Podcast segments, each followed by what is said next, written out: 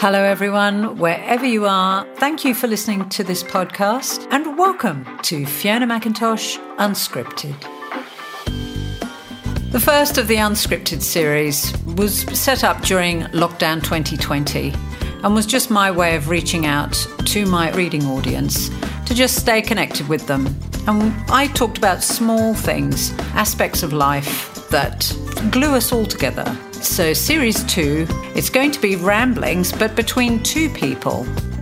And it's going to have the common theme of wardrobe mishaps. Now, I've had my fair share of them, as many of you know, but these are not my mishaps now. These are your mishaps.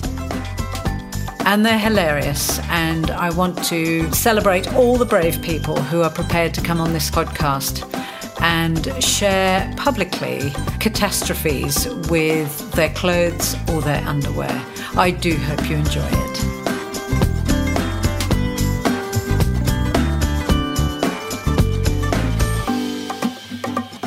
Hello, everyone. Today, my guest is the lovely Liz McKenzie. Now, Liz, I have learned, came to Australia on a working holiday in back in 1976. That sounds a long way, a long time ago, but to us, it was a blink, no doubt. She was here for a year and then she returned permanently the following year. And she lived in Sydney for a while. And these days, well, back in the 80s, she moved down to Adelaide, which is where I live, and she's been living here ever since.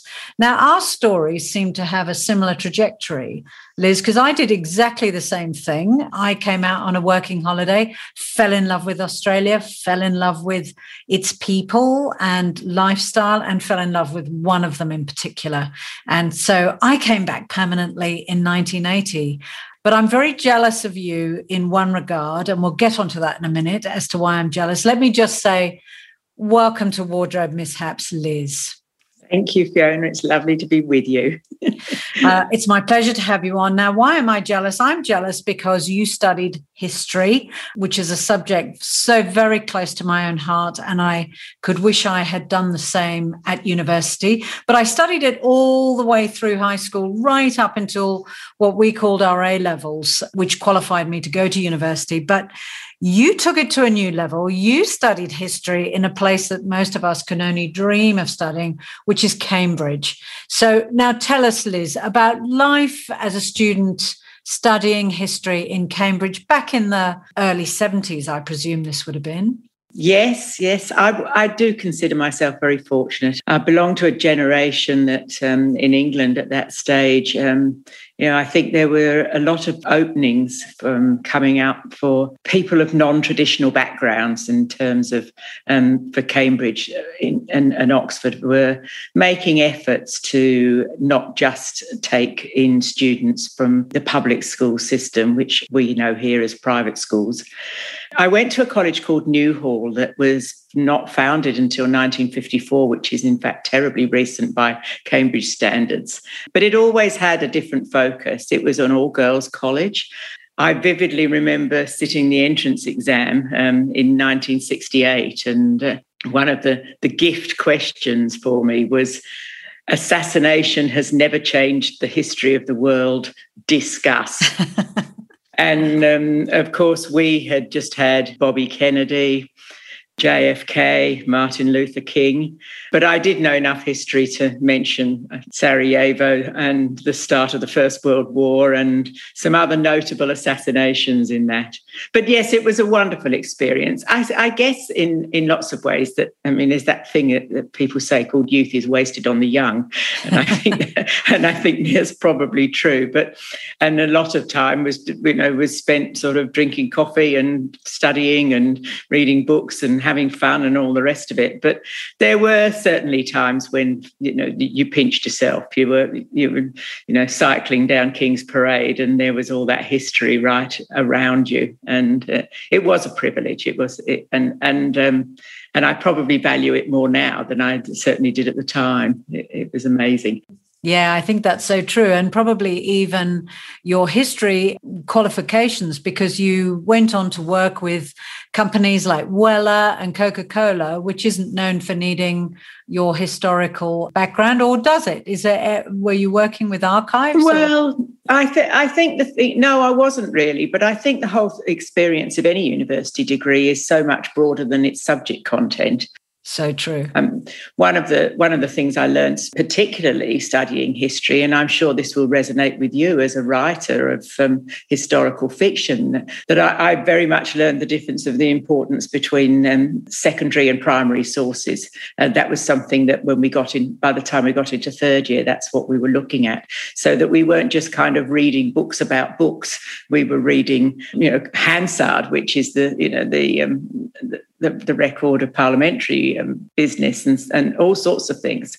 And and and you know people's diaries and all that yes. kind of thing. And i'm sure all that's familiar to you. Yeah i mean witness accounts particularly because i write about uh, my favorite playground is either of the two world wars. For, for for not the obvious reasons i just think they provide a brilliant backdrop of a conflicted time when people behaved in a in a different way. They were very romantic. They lived hard. They played hard because they didn't know what was happening in the world, mm. and so it just gives me that wonderful backdrop. But yes, when I read a a, I can read a dry historical tome, and then I can read about that same situation from somebody who lived through that time and mm. and tap into their memories or i actually can interview somebody who remembered those times it that primary source, as you say, um, it mm. makes it very alive in my mind to get it directly from those wet memories. It's incredible. Yes. Mm. Mm. And it's exciting. It's it, it is. You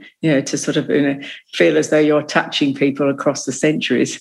yeah, absolutely. Mm. I've just been watching the film called The Dig, which is oh, about oh, yes, uh, the most yes. marvelous mm. discovery. Um, and I won't mm-hmm. spoil it for people, but mm. it's the Sutton Hoo um, archaeological dig. Oh, yes. Amazing. Yeah. I mean, I've seen, mm. I've seen um, in the British Museum the results of that dig, and it's gobsmacking, and you just can stare at it forever because you're touching a mm. period, um, the Dark Ages that you can't believe and everyone thinks the dark ages was a time of no sophistication and then you see this glorious um, uh, jewelry and and helmet and aspects that were from the lives of those people and you realize they were very sophisticated and incredible artists and uh, you know touching lives from all those you know hundreds and hundreds and hundreds of years ago mm. it's an mm. incredible experience um, but maybe we have to be older to really enjoy it. I, I don't know. Perhaps so. Perhaps so yes. I don't know if i'd have been quite so excited when i was really young but now as i'm older mm. and have an appreciation for the past i think uh, I, I just stood there forever and people were pushing past me and wishing i would move on sort of thing. I could not stop looking at that helmet. Mm. anyway let's bring us now on to liz of 40 years ago when something rather amusing happened to you. You're in Sydney and mm. it was a mm. very warm Friday evening. And I'm going to hand over to you. You were single, you were yes, carefree, yes. you mm-hmm. probably had a banging body at that time and looking fabulous, feeling fabulous, filled with confidence mm. that the mm. youth have. Um, take us through what happened to you, Liz. Okay. well, yes, I um, I was. I was living in Sydney. I'd moved um, when I came back to Australia the second time. I settled in Sydney. I um, I was in, in the gap between my first and second visits, uh, an aunt of mine had told me that I had, in fact, a, a cousin that I, uh, who lived here who was a little older than I was, um, one of those slipped generation cousins. Um, and um, she was a bit crazy, actually. I mean, she was fun. She was out there and so on. She was living in Paddington in Sydney, and um, she was a great cook. And um, this particular incident um, wasn't the only time when I'd gone gone over there for a meal and, you know, there'd been far too much drinking had gone on before the meal arrived on the table. But anyway, this was one of those times. And um, I'd, um, I'd ended up sort of staying, staying the night because, you know, there'd been rather too much champagne had gone on before them. I don't remember the meal, to be honest. but um, anyway, it, I, I, was in my work clothes, you know, from the day before. And so on, when I got up, you know, surfaced on the Saturday morning, and it was very warm and summertime, and I um, I said to her, I said, Have you got something I can wear to go home in? I don't really want to put these clothes back on. And she said, Oh, she said, Have this. She said, I've got a sarong. I said, Oh, God. I'm not very good with these. said, and she said, Oh, it's all right. She said, Here, come here. And she said, I'll tie it for you. So anyway, she tied the sarong and I, you know, uh, some, it was some orange thing, I think, and very flamboyant like her, but which is, I, I wasn't really that sort of a person to be honest. anyway, it doesn't go with blonde hair.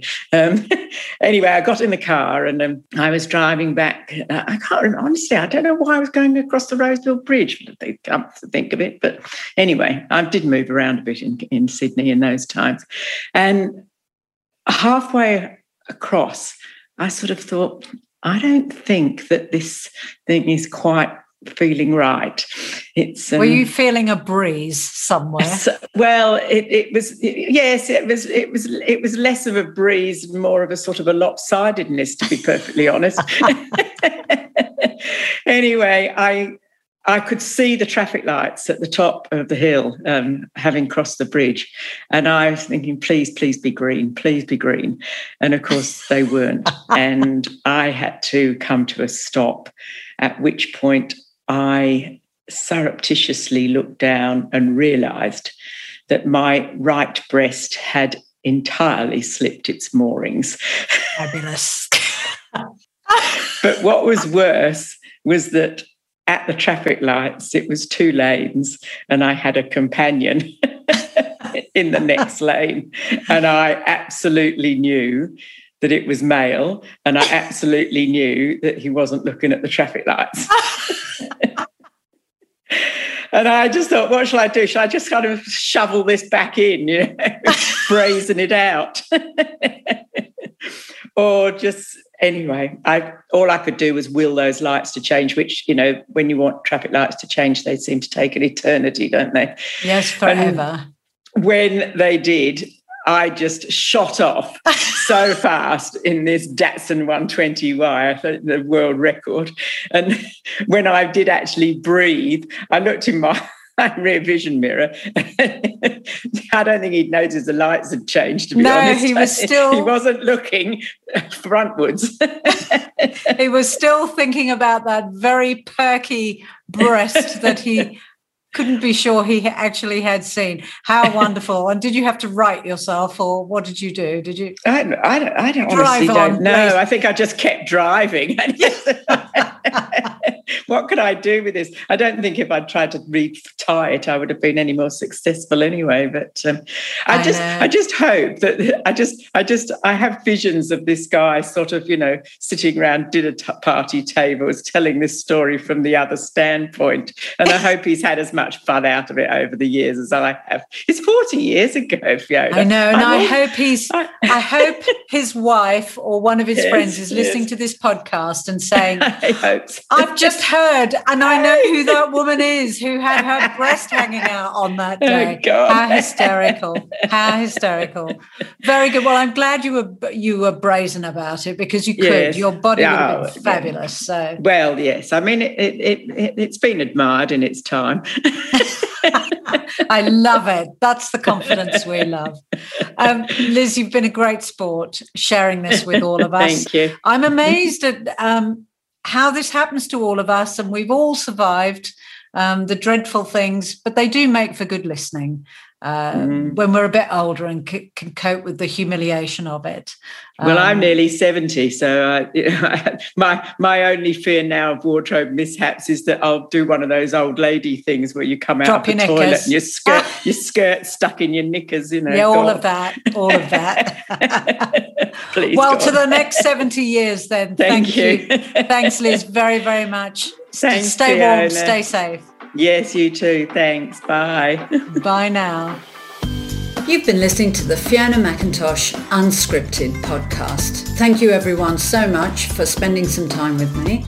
If you think you'd like to hear more episodes like this, where I'll often blather on to myself about matters close to my heart, or more increasingly, I will be talking to very interesting people about their career paths or their pastimes that I find intriguing. Then do please subscribe and you can catch every episode as soon as it is uploaded. In the meantime, if you'd like to read more about my books or my masterclasses or simply contact me, head to my website at www.fionamcintosh.com. And I will look forward to sharing some more time with you very soon. Stay safe.